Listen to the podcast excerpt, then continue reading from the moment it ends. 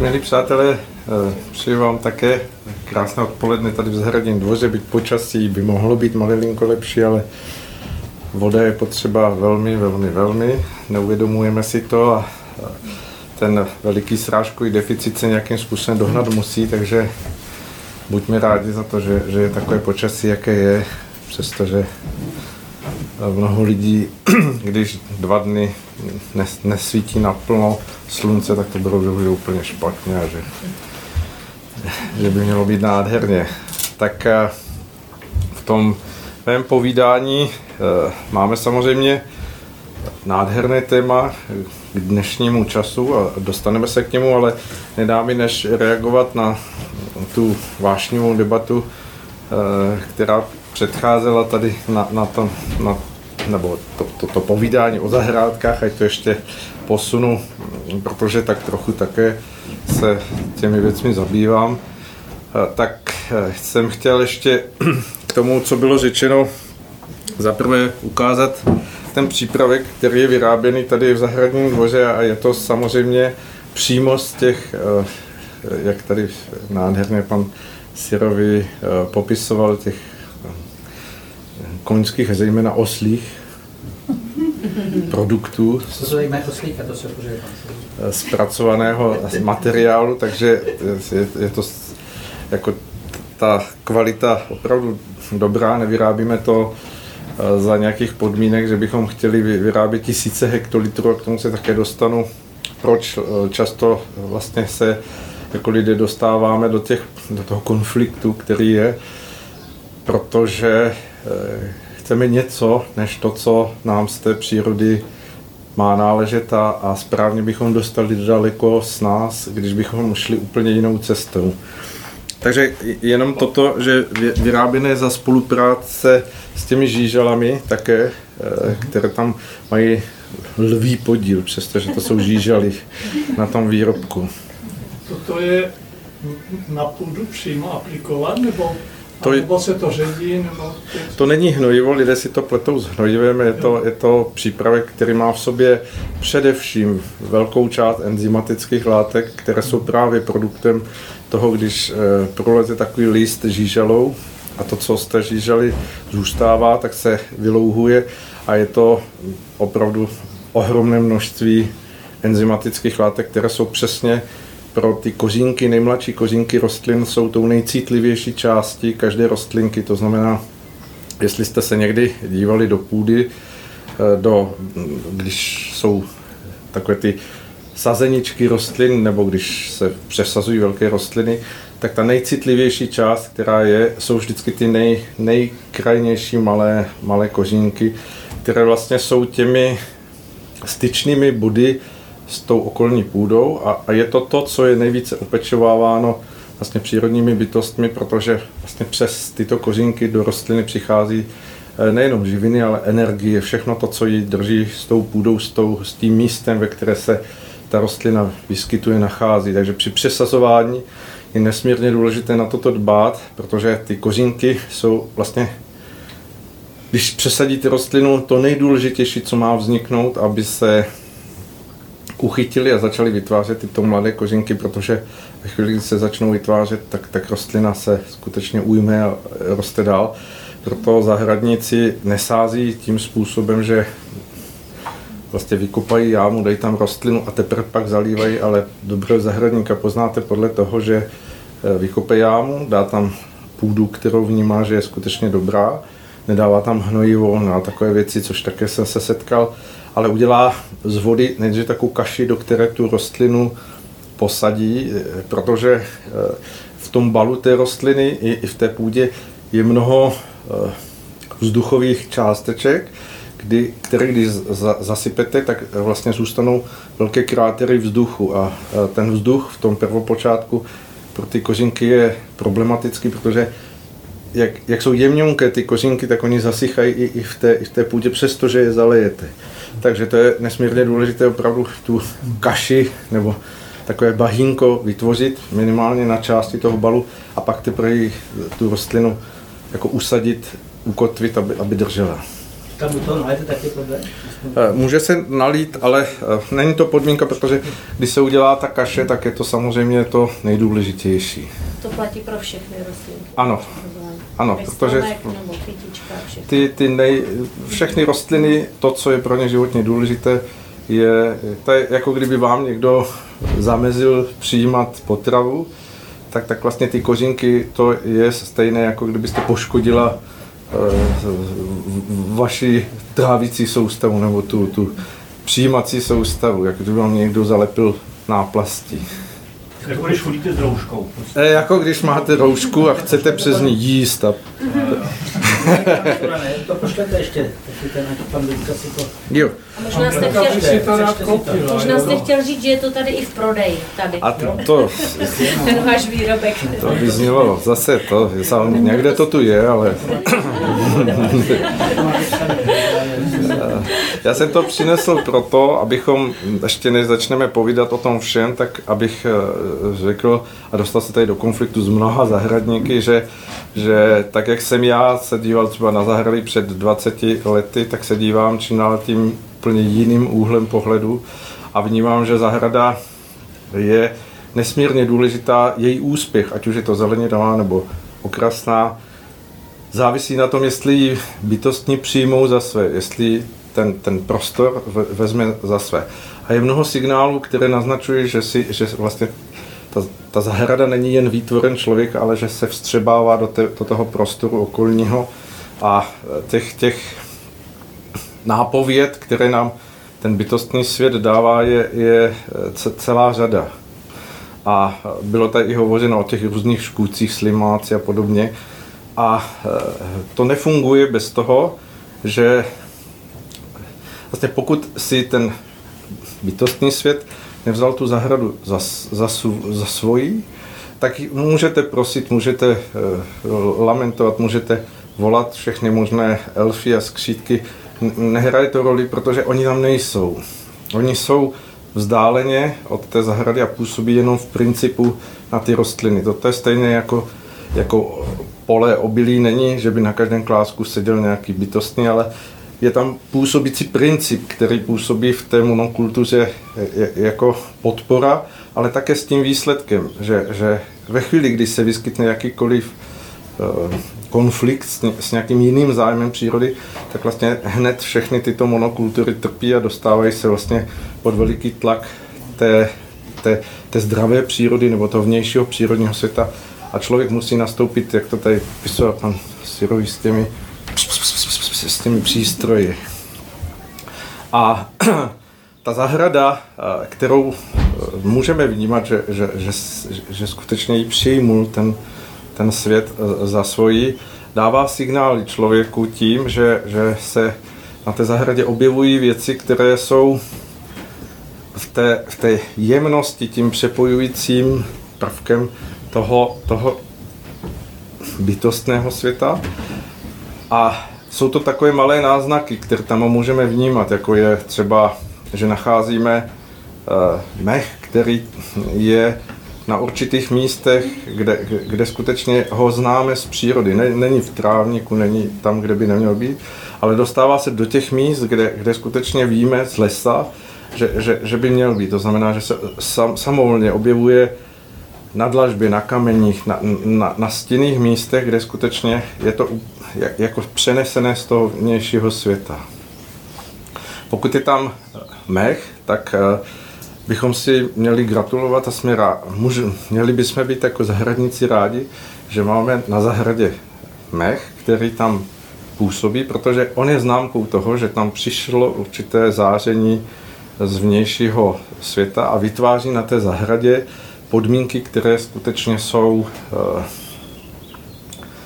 známkou toho zblížení, toho propojování, vyzažování.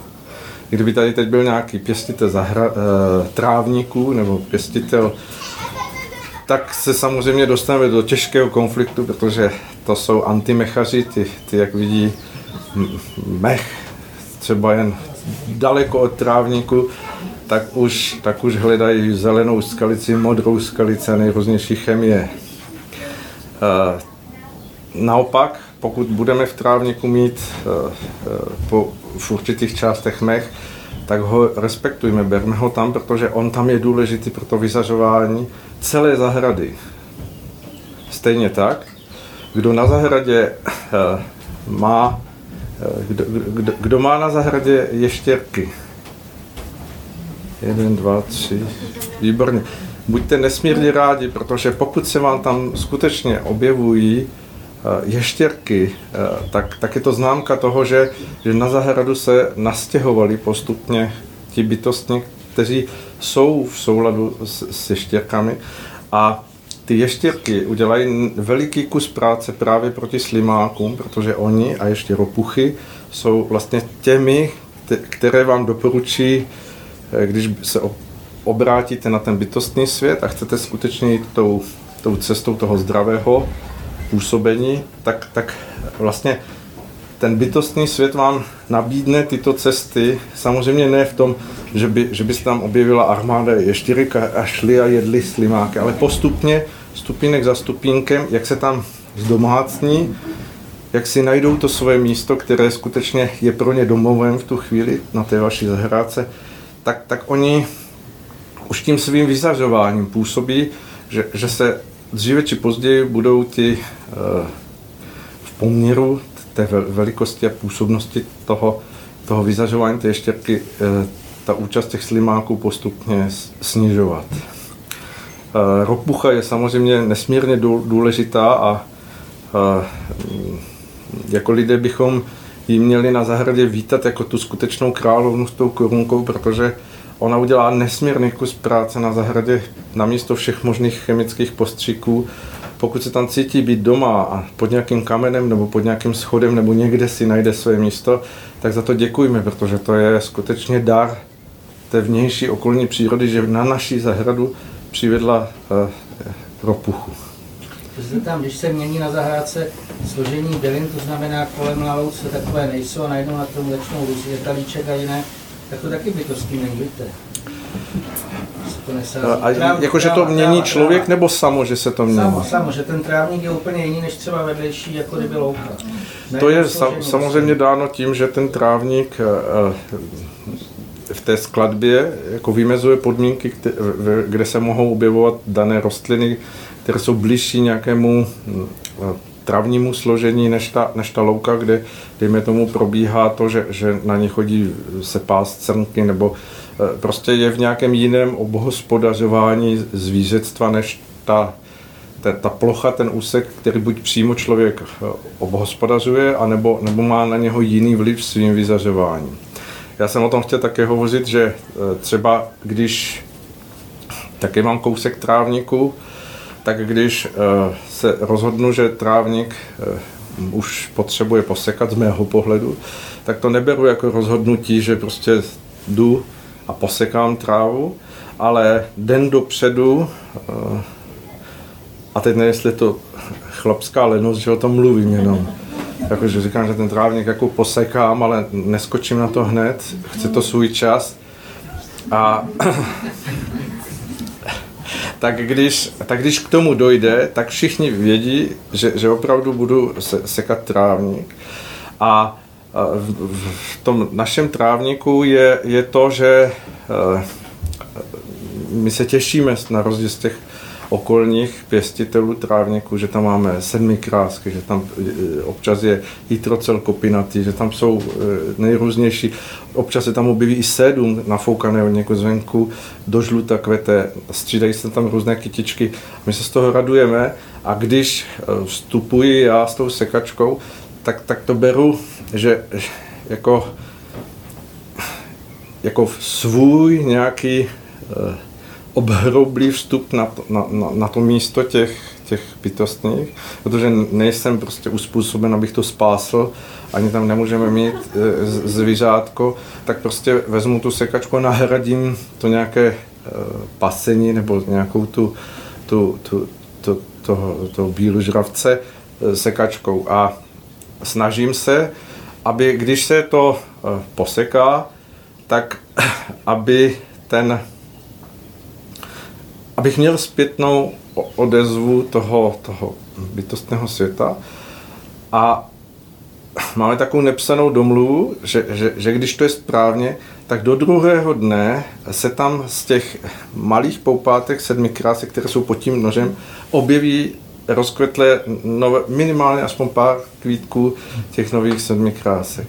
A z toho já beru zpětně odpověď toho, že, že, že, že to je v nějaké toleranci ten můj zásah do toho, do toho světa těch bytostných, protože, jak říkám, ten určitý můj vývoj ve vztahu k té zahradě a ve vztahu k tomu eh, světu bytostných, o kterém budeme ještě hovořit, je takový, že, že hledám cesty, jak být s ním v souladu a ne eh, v konfliktu skrze svoje přání, svoji vůli.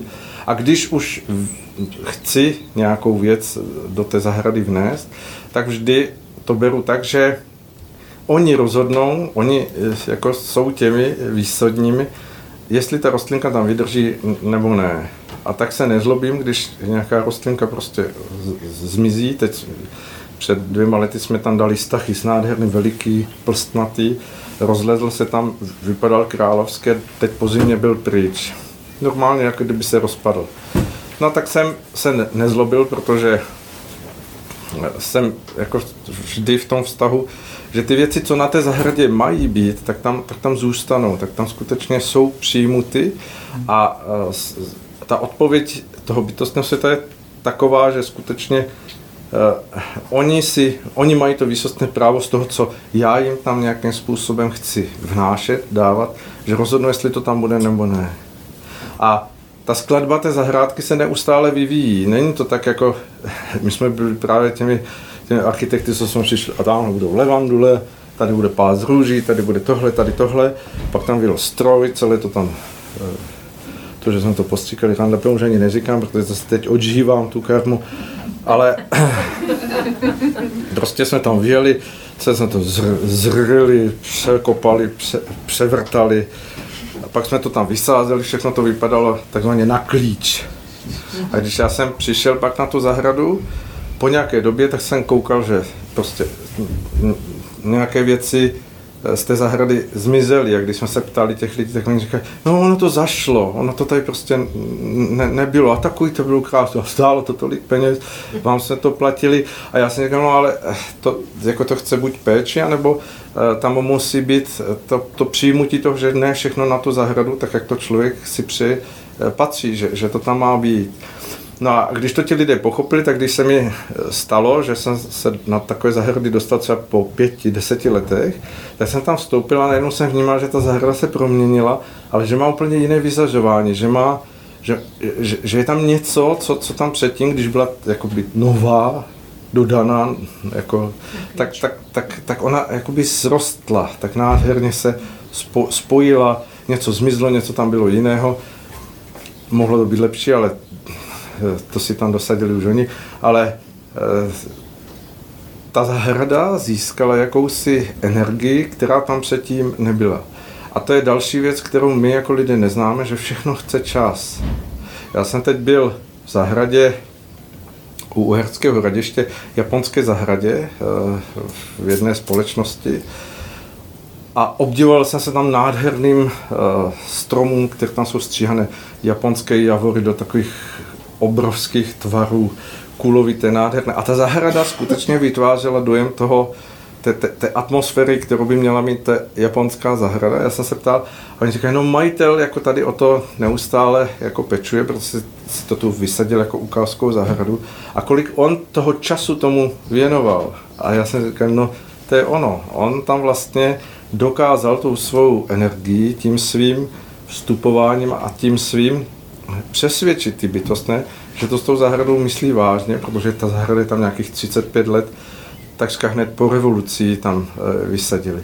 A to je další věc, kterou my nebereme v potaz, že, že, že příroda pracuje s jiným časem, s jinou energií, s, s jiným vnímáním, kdy rok je, je pro ten svět přírody jako prostě překlopení něčeho, a jak budeme hovořit, je to vlastně pro bytostné od slavnosti ke slavnosti, Eh, toho, toho velikého svátku, kdy z těch výšin Valhaly se sklání síly, které vlastně těm bytostným dávají novou energii. A je to, je to úplně jiné vnímání a proto když bych teď radil lidem, a přiš, naštěstí už zahrady neděláme, protože bychom se neuživili. Tak, protože bych přišel když se mě lidé ptali na zahradu, tak bych jim řekl, no vyberte si tak zhruba 3x3 metry, tady začněte a uvidíte, jak se vám to bude dařit a postupně, zhruba tak po metru za rok postupujte. Tak když jsou ty zahrady 2000 metrů, tak si dokážete představit, jak by to asi trvalo dlouho, ale ta odpověď je taková, že my lidé chceme všechno jako i hned v nějakém rozsahu. A ten rozsah ale v kontaktu s přírodou je vpád člověka do, do té přírody. A buď je to tak, že, že skutečně člověk je schopen se natolik nacítit, že, že, že už v tom prvním vstupu vytváří věci, které tam jsou a, a které se tomu, tomu zachvívání toho bytostného světa jako líbí a jsou schopni ho vstřebat. To je, je dar, když někdo něco takového má. Většinou to nemáme a tak vlastně zápasíme, anebo musíme čekat na zahradu, musíme čekat na to, až se věci spojí v tom vyzařování a to trvá opravdu dlouho. A tak, když se ta, někdo se tu ptal, jak začít se zahradou, nevím, kdo, kdo to byl, ano, tak já bych doporučil, to měla být zeleninová nebo... Jo, vy nevíte. Tak jestli tam máte možnost, tak, tak dvakrát jeden metr začněte, pomaličku, dejte tam nějaké buď kytičky, nebo si to nachystejte takým způsobem, abyste bez chemickou cestou si tam vytvořila záhonek a dejte si tam dvě rajčata, jeden kedluben a řádek řekviček. Stejně víc člověk nesní, nebo mu to snědí právě ti, ti, ti, kteří se tam na to slezou, protože prostě eh, to vyzařování člověka neobsáhne to, co on chce od té přírody. A když se vám to bude dařit řekvičkám nebo rajčeti, tak přidávejte další rok, dalších 20-30 let a budete mít nádhernou zeleninovou zahrádku, kde, kde za těch 20-30 let budete mít bez chemie a bez škůdců přesně to, co vaše srdce chce.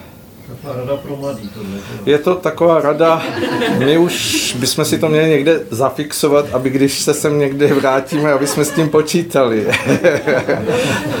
Ale to je moudro, protože vezměte už eh, lidé, ať už to byli vlastně lidé působí si v těch dřívějších dobách, jako šlechtici a podobně, když cokoliv budovali, tak věděli, že to budují pro příští generaci. Že, že oni nejsou těmi, kdo sklí, budou sklízet, kdo budou užívat, ale takový park nebo veliká zahrada, to, to, to, to vlastně vždycky bylo bráno, že, že tím vyzařováním, tím spojením to přinese až dalším lidem tu, tu skutečnou potěchu. Takže vážit si starých zahrad, nechtět to hned přebudovat, když se to koupí, že? Určitě, eh, určitě je to tak, protože mnoho stromů, které třeba na starých zahradách jsou, tak lidé řeknou, to už neplodí ta, ta, ta švestka, ta půjde pryč, tamhle to, je, to je tady ulomená větev. A vy přijdete a, a díváte se a říkáte, tak nádherná, tak nádherný strom, jako cože neplodí, no, jako proč by plodil, jako, jako on je tu jako strom, on tu má nějaký význam, je tady 30 let na té zahraně, 50 let a, a, a to, že tu je, tak, tak je cenost a jako měli bychom si toho vážit a hledat, jak mu vytvoříme nejlepší podmínky pro to, aby se to cítil opravdu tím, že, že on je tu doma, my jsme tu návštěvníky. Ano? Malý protest. Ono záleží na tom, jak to ta příroda ukazuje. Já mám no, zrovna jeden strom, který usychá, kterého jsem pěstoval 20 let a stejně on odchází a odchází. Čili ale to je to, co se musíme naučit přijmout, jak říkám. Eh, když... Ta změna je i, no, no, samozřejmě. no. a dneska možná... Viděl jsem mnoho zahrad, kde třeba vychrem nebo něčím byl zlomený strom, on spadnul a přes tu vyživovací podkorní spoj, spojenost byl vlastně možnost, že, že ta větev, která se ulomila veliká, zakořenila a znova z toho stromu nebo z toho velikého keře vyrostla samostatná rostlina a ten, ten, to staré odumřelo.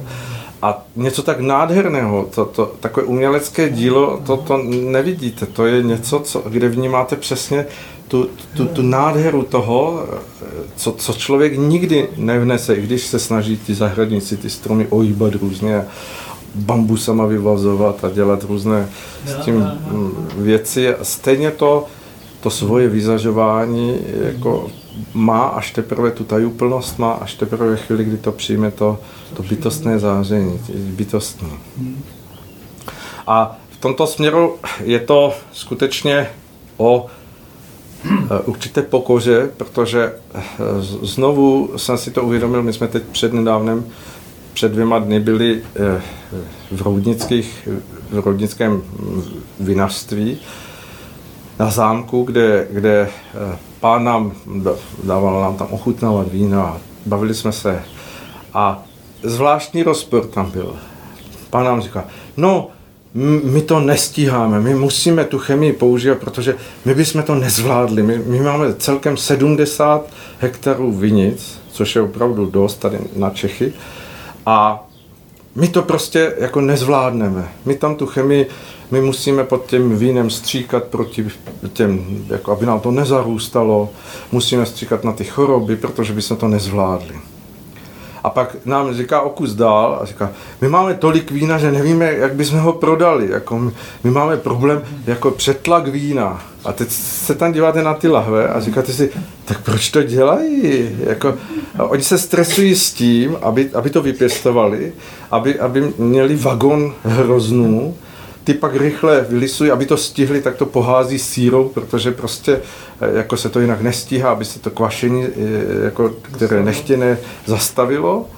Pak to vylisují, pak to, pak to nadspou do nějakých ohromných uh, tanků z nerezu a pak to stočí a pak přemýšlí a da, znovu je bolí hlava nad tím, kdy to pro, komu to prodají. Já si to můžu ještě doplnit. Ono celé to lidské snažení je skutečně směšné, protože eh, zemědělci se prý v EU hádali, že musí stříkat chemii, protože jinak by jim klesly o 30% výnosy. Ale o nějakou, nějakou dobu, předtím několik hodin, měli jednání, co se v EU jiná rada, že v EU se 40% potravin vyhodí.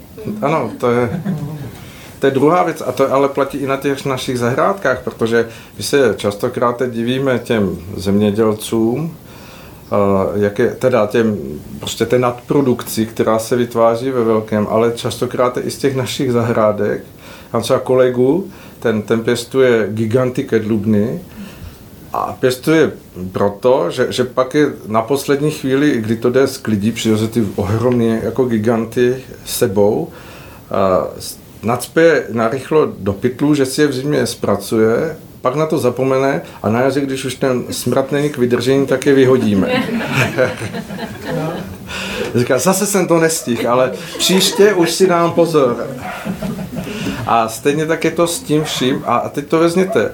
Člověk jde na zahrádku a teď, teď hm, prostě se rozhodne, nakupí si všechny ty pitlíčky těch, těch kde jsou ty regály, toho všechno a teď, teď to vysévá a dává to do, do nějakého, do, do, do, do té země a chce od toho nějakou úrodu a ve chvíli, kdy, kdy ta úroda vzejde, tak, tak zase, zase nám ty řekvičky zdřevnatěly, nestihli jsme to sníst, tak to dáme na kompost. A co si o tom bytostní mají myslet? A teď si vezměte, to nemusí být veliký kus, to je, to je pár řádek a stejně to my jako lidé nedokážeme zužitkovat. Nakonec půlka kedlubnů skončí, půl, půlka e, řekviček, půlka květáku a to je něco, co, co bychom vlastně měli e, dokázat si naplánovat. A my ani tohle nedokážeme, a, a, ale když tam bytostně pošlou slimáky, tak, tak prostě vyrukujeme na to, co tam ty si dovolili vůbec tam vlézt. No proč by tam neposlali slimáky, protože vědí, že stejně ty, ty slimáci snědí takové množství, které bychom vyhodili, ale Vyhodili bychom ho my, protože jsme se rozhodli, že ho vyhodíme, protože už to nechcem, ale takhle nám to sežrali, připravili nás o něco. Tak, tak to vnímáme jako úplně ně, něco jiného. A, a, a tak se nesmíme divit, protože když bychom k tomu přistupovali skutečně jako hospodáři, jako moudří hospodáři, tak, tak, tak ta příroda, to ten, ten čas toho zrychlení na té zahradě, nebo ta, ten čas se tam posune, zrychlí a to vyzařování té zahrady bude dřív té sou, souznělosti, v, té, v, té, v tom propojení, jak bychom si přáli. tak je to ve své podstatě všechno jednoduché, prosté, jen, jen to jako lidé neumíme si správně nastavit, naplánovat. Vždy máme přemrštěné plány, přemrštěné vize. Když se do něčeho pouštíme, tak to chceme vždycky jako co největší, nejsilnější, nejmocnější, nejvíc vydělávající.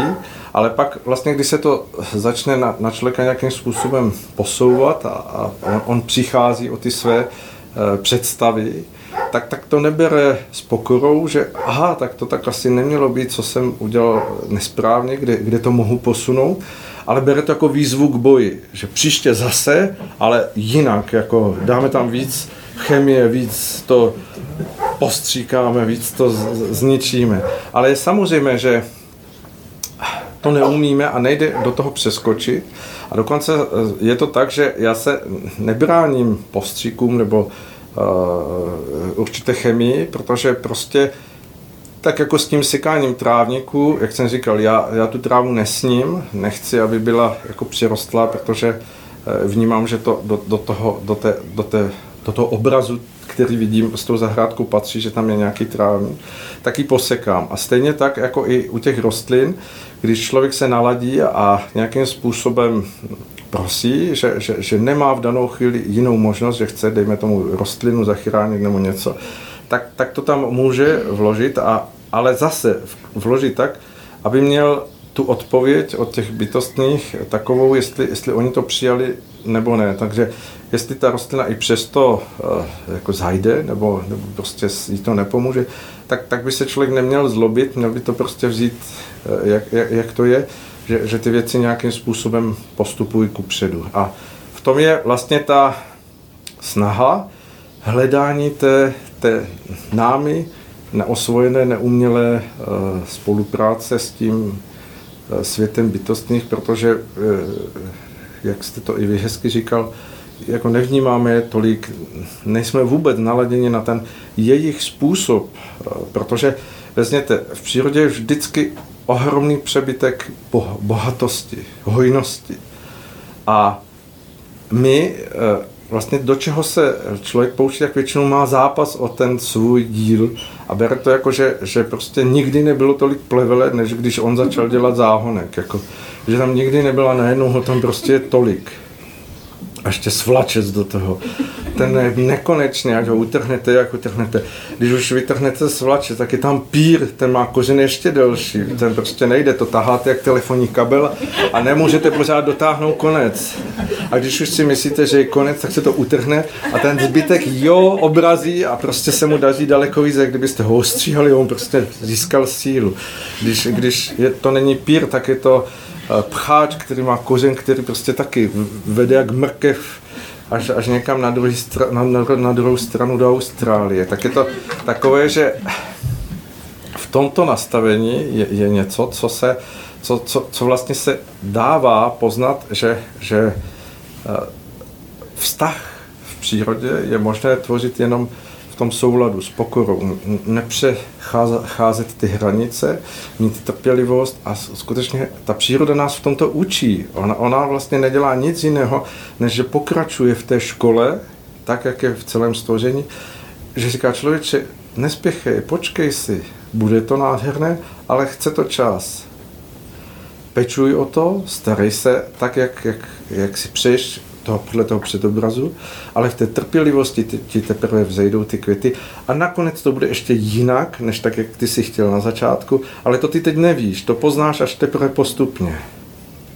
A v tomto směru je vlastně nádhera v té, v té přírodě, protože ona, ona už tím nám vlastně vstupuje do, do té naší zahrádky a působí a pomáhá nám i v našich vlastnostech, i v našem vnitřním uh, chápání a nalaďování. No a kdybychom se dostali do, té, do toho stavu, že bychom směli, teď se vžijeme do toho, že prostě tady udělám takhle a najednou všichni, až teď vyjdeme, tak uvidíme na té zahradě ten pohyb v tom, v tom bytostném, tak bychom, ne, tak, tak uvidíme, že všude je nějaký šumot, všude je nějaký jemný pohyb, který je zrakem nepostřehnutelný, ale je vnímatelný. Všude je, všude, všude je tam šum, všude je tam jakýsi, eh, jakýsi znění, které se prochvívá tou, tou zahradou. A to je ten svět bytostných. To jsou, to jsou vlastně oni, kteří, jak vy jste hezky říkal, jsou za tou hranicí našeho pozemského zraku, ale jsou to oni, ti tvůrci toho, co bude, co, co, co bude na té zahradě nebo v té přírodě nakonec viditelné pozemskému zraku, protože oni eh, pracují podle toho plánu, podle té hierarchie. Oni, oni vtiskávají tu vyšší moudrost, která je jim předávána, aby ji tvořili. A tak kdybychom vyšli ven, tak, tak vlastně to vnímání by najednou cítilo ten veliký řád, ten, ten, ten veliký chod toho, toho chóru, který v tom je obsažený. A dokázali bychom vnímat to, že, že, že vlastně je to jako u ledovce, že to ta největší část toho, toho vlastního se odehrává za tím pozemským zrakem a my se setkáváme až s tím, až tím výhonkem toho, až tím posledním obrazem toho, toho, co je vlastně skryto našemu, našemu zraku v tom tkaní. Konec konců houby jsou v tomto největší uh, jako by obrazy toho, jak to je, protože uh, nevím, kdo z vás chodí na houby. Nikdo? No, je, dva, tak tři, jo, také, tak, tak nakonec dva ne. tak když jdete na houby a teď uh, v lese vidíte ten hříbek nebo tu, tu, tu, tu nádhernou houbičku, která je, a teď si chcete vyfotit v tom mechu, jak vypadá nádherně, tak to není ta houba. Ona má, kdybychom to směli vidět nějakým rengenovým viděním, tak bychom viděli, že všude okolo v té, v té, v té listovce, v, tom, v té vrstvě toho, toho substrátu okolo, daleko, daleko metry, desítky metrů, se táhnou se té mykózy a z ní ta houbička vlastně načerpala tu sílu, aby nakonec vyrostla ta nádherná ten nádherný tvar té, té houby, takový ten plnocený, i když každá je jiná, tak prostě ve své podstatě je, je každá dokonalá, nádherná. A stejně tak je to i s tím pozemským viděním toho, toho tvoření e, bytostných. V těch neviditelných vláknech a v tom neviditelném tkání je, jsou ty tři čtvrtiny nebo i víc, možná e, devět desetin toho, toho všeho.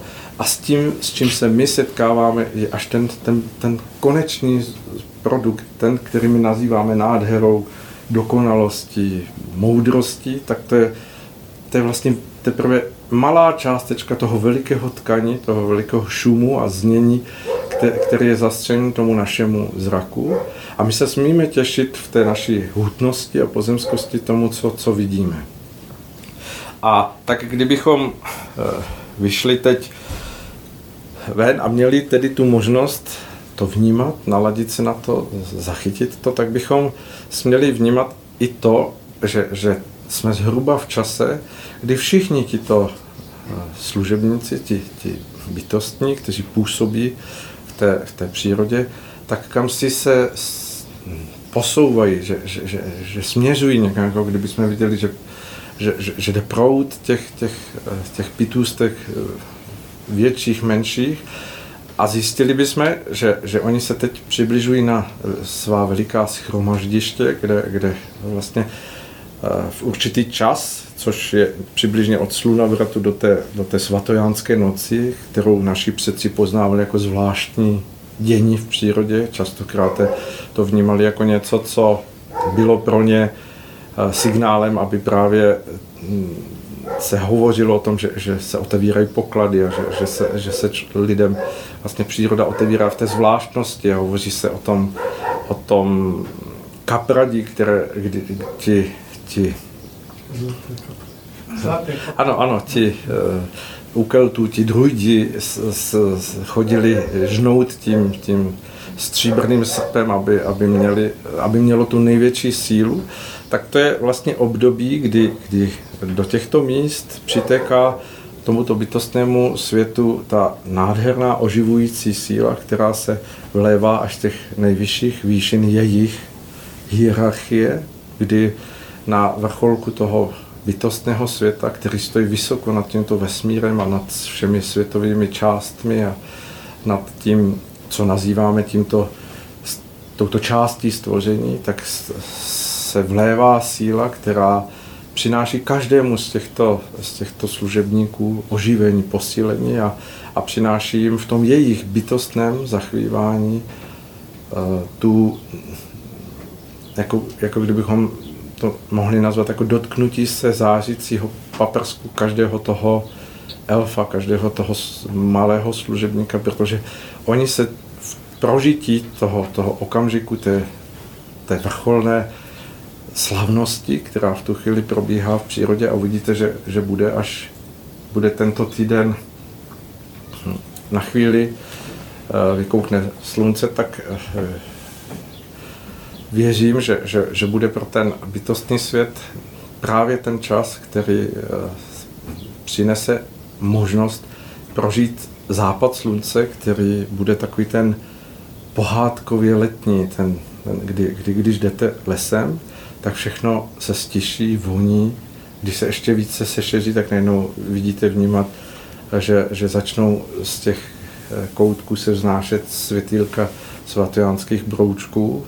A když bychom dokázali se v tom naladění nechat vést dál, tak bychom byli přivedeni ni na nějaké místo, kde, kde bychom mm, vnímali úplně zvláštní chvění, tak jak to právě prožívali ti druidové, a to, to jsou tam místa, kde, kde se odehrává ten veliký děj té, té slavnosti tohoto bytostného světa, aby když přijmou tu sílu, která k ním proudí z Valhaly, z těch výšin jejich druhu působení, tak se zase rozešli na svá místa a, a působili tam třeba na naší zahrádce, protože vlastně ten čas, kdy měli oni možnost se odpoutat od těch rostlin a od těch keřů a, a, a stromů, aby tam mohli eh, se účastnit, tak se zase vrátí a ten, ten zákon, ve kterém oni slouží, jim nedovolí zase se vzdalovat než do určité vzdálenosti od toho svého místa působiště. A v tom je vlastně ta nádhera, že i oni mají ten, ten pohádkový čas toho, toho divuplného čerpání sil, kdy jako lidé bychom měli být schopni eh, přírodu spolu prožít jako čas, kdy, kdy skutečně do ní se vleje něco, něco tajuplného, co působí v těch devíti desetinách neviditelného a nám se projeví v tom jemném vykvetení těch, těch nejnádhernějších bylinek a toho, toho letního, co se v tu chvíli eh, vlastně chystá eh, do, do toho svého kvetení a, a dozrávání plodů, kdy, kdy se v tom zesílení této síly, a, ale teď ono to nezní správně, protože se nejedná o sílu jako sílu jako, jako fyzickou nebo aktivní, ale, ale sílu, která naplňuje zevnitř, která jako, jako kdyby oživení propukat, propukalo z, z vnitra na venek, tak, tak v tomto druhu přílivu síly se vlastně příroda nadýchne a je schopna obsat ten cyklus zase až do, do příštího času tohoto slunovratu tak, že eh, může z něho existovat, může dokončit ten svůj běh věcí, ať už je to severní polokoule, jižní polokoule nebo ten eh, zlatý střed, ten zlatý pás země, kde jsme prapůvodně měli všichni být, protože kdybychom tam zůstali, tak bychom tam dokázali existovat daleko s nás, než existujeme teď, protože vlastně v, těch, v tom pásu, který byl nejdříve na zemi obydlený, eh, vlastně lidé nemusí zdaleka tolik topit, zdaleka tolik eh, eh, se namáhat o přírodu, protože všechno, všechno v tom běhu toho bytostného působení je tam, je tam daleko snažší.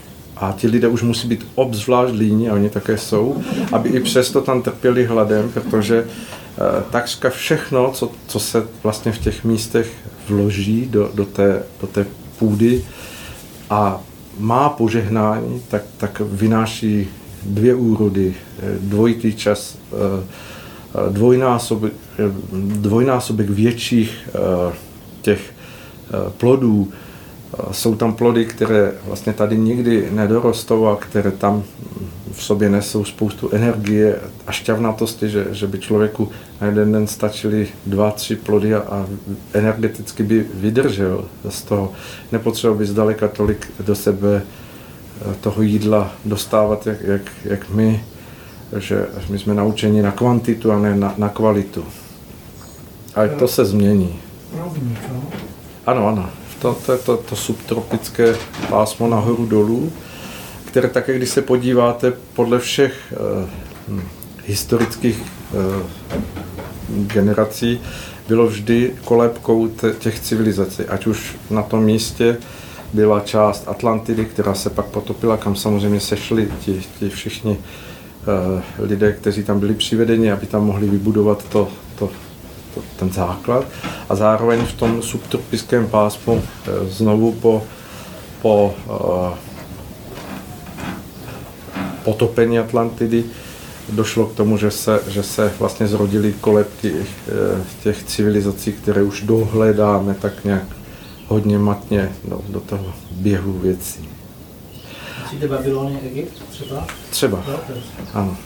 Sumer, a všechny civilizace v Jižní Americe a všichni ti, kteří vybudovali ta veliká díla, tak vlastně to bylo v, té ča- v tomto prstenci požehnaném. Zlatý pás, to je, když se podíváte na globus, tak zjistíte, že to vlastně bylo to, co v sobě neslo to, tu, tu možnost e, života lidí za těch nejmenších hm, energetických nároků které teď my máme a které vlastně v tom přemnožování vetkáváme do toho drancování planety, protože prostě jsme navyklí, že když už jsme tady v těch částech, kde jsme, tak chceme teplo, chceme teplou vodu, chceme všechno, což tam je samozřejmostí.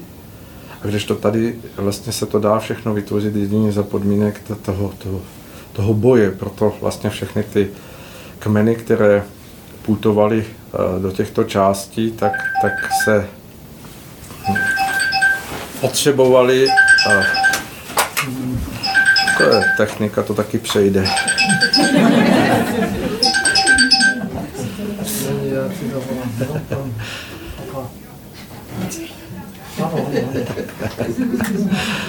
Tak dobře, můžeme pokračovat. Takže kde jsem to skončil? Technika skončila.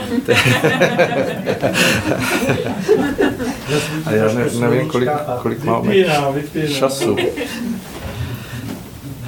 Jsme, jsme vlastně, vychy, jak jste to vy říkal, jsme vychýleni takřka úplně ve všem a tak vlastně ten stav, který je, není možné přijímat jinak než s určitou pokorou a s tím, že, že když se nám věci nedaří, anebo že když chceme hledat prosazení té naší vůle, tak by to mělo být vždy s jakousi eh, ostýchavosti nebo s jakousi eh, schopností sebereflexe, protože ve chvíli, kdy hm, se snažíme přejít přes tu hranici toho, toho že, že chceme víc, než, nebo chceme eh, něco, co, co skutečně, dejme tomu, nepatří do toho, do toho schématu, toho mm, světa, ve kterém žijeme, tak se snažíme to nějakým způsobem obcházet a, a, a posouvat, ale ono se to vždy vrátí. Vrátí se to jako, jako energetický problém, jako nemoci, vrátí se to jako eh, škůdci, které vnímám jako škůdce, ale oni jsou protiváhou to, tomu našemu působení.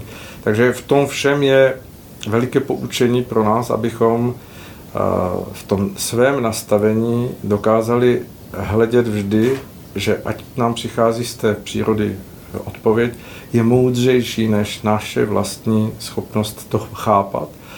A je jenom na nás, nakolik chceme do té moudrosti proniknout a chceme si ji přiblížit a chceme slyšet to, co, co, co nám tím ta, ten, ten svět přírody, ten svět bytostných vypovídá pokud se to naučíme, tak budeme daleko šťastnější, možná více skromnější, možná více eh, schopni být v jakési propojenosti s tím, s tím bytostným světem, ale přesto obklopení naplněnosti a radosti, která je trvanlivá, která v tom běhu věcí eh, si v sobě nese větší nadčasovost než, než to, to krátké, co, co, co jsme se naučili, že, že, že si to všechno koupíme nějakou cestou eh, v nějakém marketu nebo v nějakém e-shopu, že, že, že, že to je hned, tak, tak vlastně nás to naučí na věci se těšit, prožívat i nezdary, prožívat i, i to, že, že, že vlastně i když se člověk snaží, že to přesto jako nemá ten výsledek kýžený, který chtěl.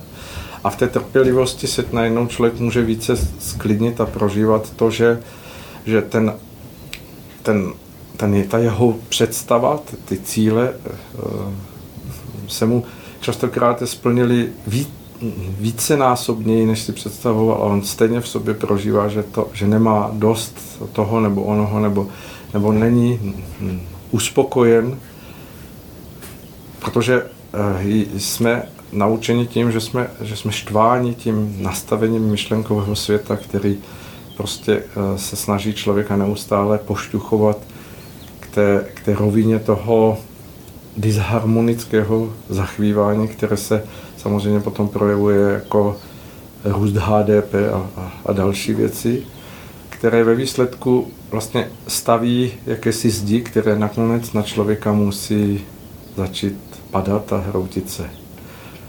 A kdybychom se dokázali naladit na ten svět těch bytostných služebníků a směli přijmout v, té, v tom naladění to všechno, co je obsaženo v té síle, která proudí z té, z té posvátné Valhaly, z toho sídla těch nejvyšších, nejsilnějších bytostných působitelů a služebníků, tak bychom najednou i náš vlastní život mohli vidět úplně jinýma očima. To, že jsme obklopeni tolika výdobytkami eh, té civilizace, že naše nespokojenost a naše, naše představa toho, že, že, že druzí mají ještě více nebo ještě něco jiného, co bychom chtěli, je, je vlastně jakousi chimérou, kterou se necháváme štvát, že nejsme spokojeni sami se sebou, se svým, se svým životem, se, se svým eh, fyzickým tělem, že, že nejsme spokojeni prakticky s ničím, že se snadno necháme vychýlit, protože nám pořád připadá, že druzí jsou buď hezčí, nebo bohatší, nebo nádhernější.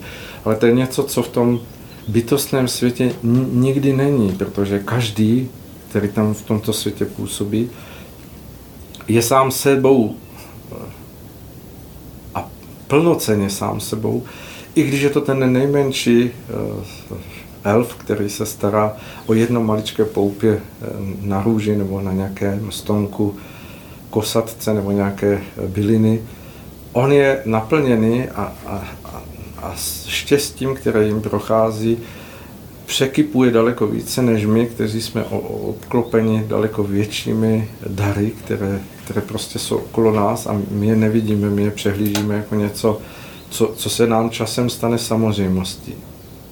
Ale samozřejmost to není a měli bychom v té své schopnosti vnímání sebe samých i světa okolo nás hledat vždy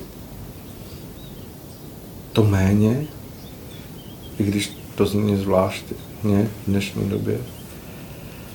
Mít schopnost být nastaveni tak, abychom směli prožívat méně, ale to, co je zdravější, to, co je eh, čisté, co je v harmonii. Protože cokoliv, co překročí tu hranici této harmonie, za, za chtěním mít více, se dříve či později vrátí nějakou cestou. I když si to člověk nedokáže představit a domyslet, ono se to vrátí. A pokud jsme v životě toto překračovali, měli bychom být vždy připraveni na to, že, že, že nějakou cestou se ten účet nám dostaví, ať už na rovině zdraví nebo na rovině Eh, něčeho, co se, co se vlastně k nám může nějakýma cestama běhu věcí vrátit. a měli bychom být na to připraveni to přijímat v té, v té čisté radosti a v tom, že, že se nám vlastně dostává poznání moudrosti, která je k nezaplacení. A tak bych všem přál, abychom mm, dokázali v tom naladění na ten svět přírody vnímat i sebe samotné takovým způsobem, aby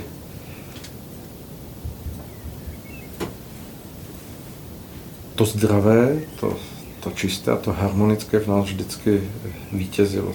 Vždy bylo tím, co je součástí našeho svědomí a určovatelem našich cest.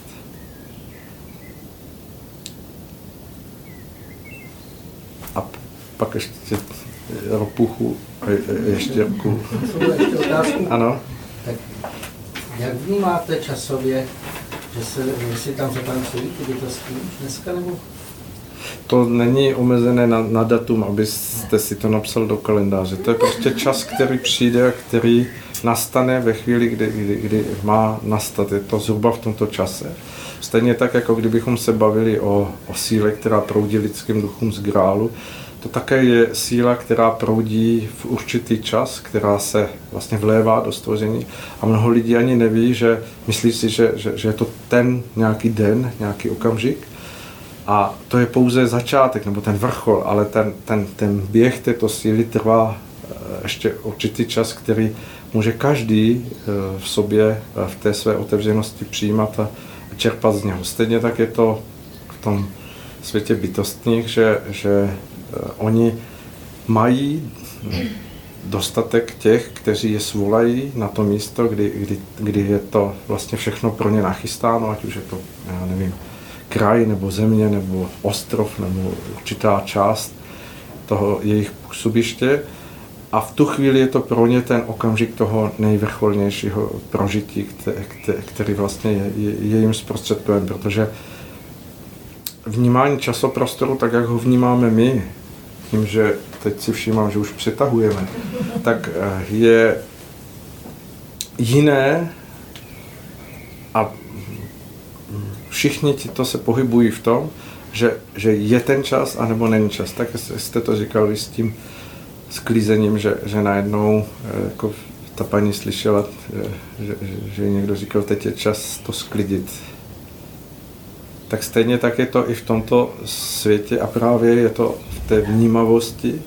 Pouze my se snažíme v té své myšlenkové rovině, v tom nastavení, si věci vždycky, vždycky vepsat do nějakého datumu nebo do, do, vtěsnat do nějakého časového rámce pro nás srozumitelného, ale je to tak, že, že mnoho těchto věcí a dějů eh, vlastně se v tom naplnění zachvívá jako, jako hm, ne datumově k, té, jako k, tomu, k tomu nějakému času, ale k tomu vrcholu, který skutečně je, je eh, spjatý s tím vysokým prouděním, které se eh, neohlíží na tuto, na tuto malou zemi tak, jak si my domníváme, že, že jak je to možné, je půl druhý a z Valhaly nic neteče. Zase to tam mají nějaké posunuté. Takže ta svatojanská noc teda není bezpodmínečně nutný vrchol toho, toho eh, Je to zhr... Když bychom hovořili správně, tak můžeme hovořit, že to je zhruba ten čas, kdy, kdy, kdy vlastně vše je nastavené k tomu, aby se to odehrálo. Ale jak říkám, může to být jiné, když byste šla, já nevím, eh, do přírody někde v Krkonoších nebo někde na, na Moravě, může to být klidně o den, o den jindy, o, o, o, dva dny jindy, protože ten, ten čas je vždy ještě podřízený tomu, jak může nastat příprava v, té, v, té dané, v tom daném místě, kdy, kdy ten bytostný správce, který má to místo, je nachystán a všichni ti pod ním jako jsou svoláni, aby, aby směli toto, toto prožít. Takže je to něco, co co se vymýká do určité míry té chápavosti, tak jak, tak jak to vnímáme my podle toho našeho jakéhosi jízdního řádu, který potřebujeme, aby zase v té lidské součinnosti nebyl chaos. My teda se snažíme to ve firmě jako nějak malinko aplikovat, ale musím říct, nedělejte to, jako nefunguje to, když jako pomine teď čas, že prostě jako není úplně důležitý. Ne, vždycky se všechno povede.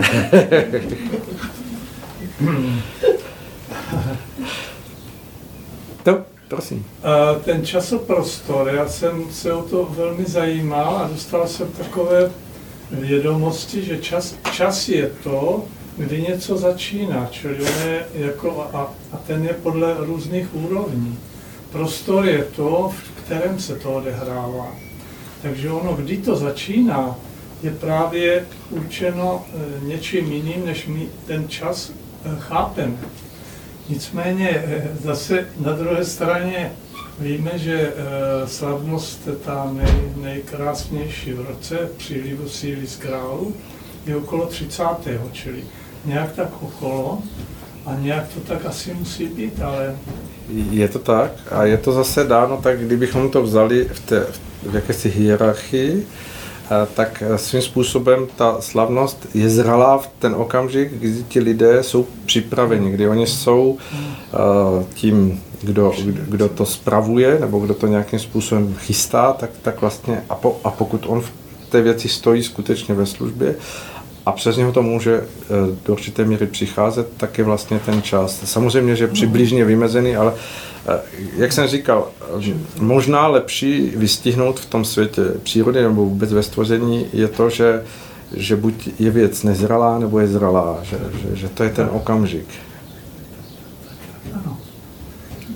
A pak je přezrála. A to, to víme, jak to vypadá většinou. Když něco tak dlouho odkládáme a že to přezrálé, když se k tomu dostane, tak už to nestojí za nic.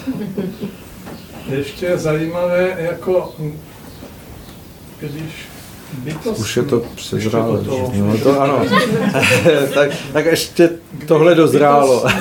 když bytostní odchází, jak se na to místo, dejme tomu, nebo do toho prostoru, kde se to asi přijímá, ten nejsilnější a přes něho to prochází, ten nej, nejvyšší a tak dále, tak uh, ty rostliny jako třeba léčivé není dobré sbírat tehdy. A, protože ta síla chybí. No ti druidové sbírali byliny právě potom, potom, potom, protože vlastně tam už bylo dotknutí toho požehnání a ty Aha, rostliny v sobě měly tu největší sílu a oni byli schopni se nacítit na to, kdy to proběhlo a nejlepší bylo v ten čas toho, kdy to, kdy to proběhlo. Stejně tak, jako to jste říkal, myslím, vy, že ty eh, mladá děvčata věděla, že, že, že je nejlepší se procházet tou ranní rosou, která okoupat, vlastně... Okoupat, ne, okoupat dokonce, tak to si nedokážu představit, ale vchodit ano. No. nebo obyčej jsem v tom je tak. Eh, protože ta, ta rosa, nebo to, to, to, co v tu chvíli v těch mlhách je obsaženo, tak vlastně v sobě nese ten, ten příliv té bytostné síly, která se potom může přenést části i na, na to naše na ty naše záhly, ať už jsou hmm. duševní nebo bytostné.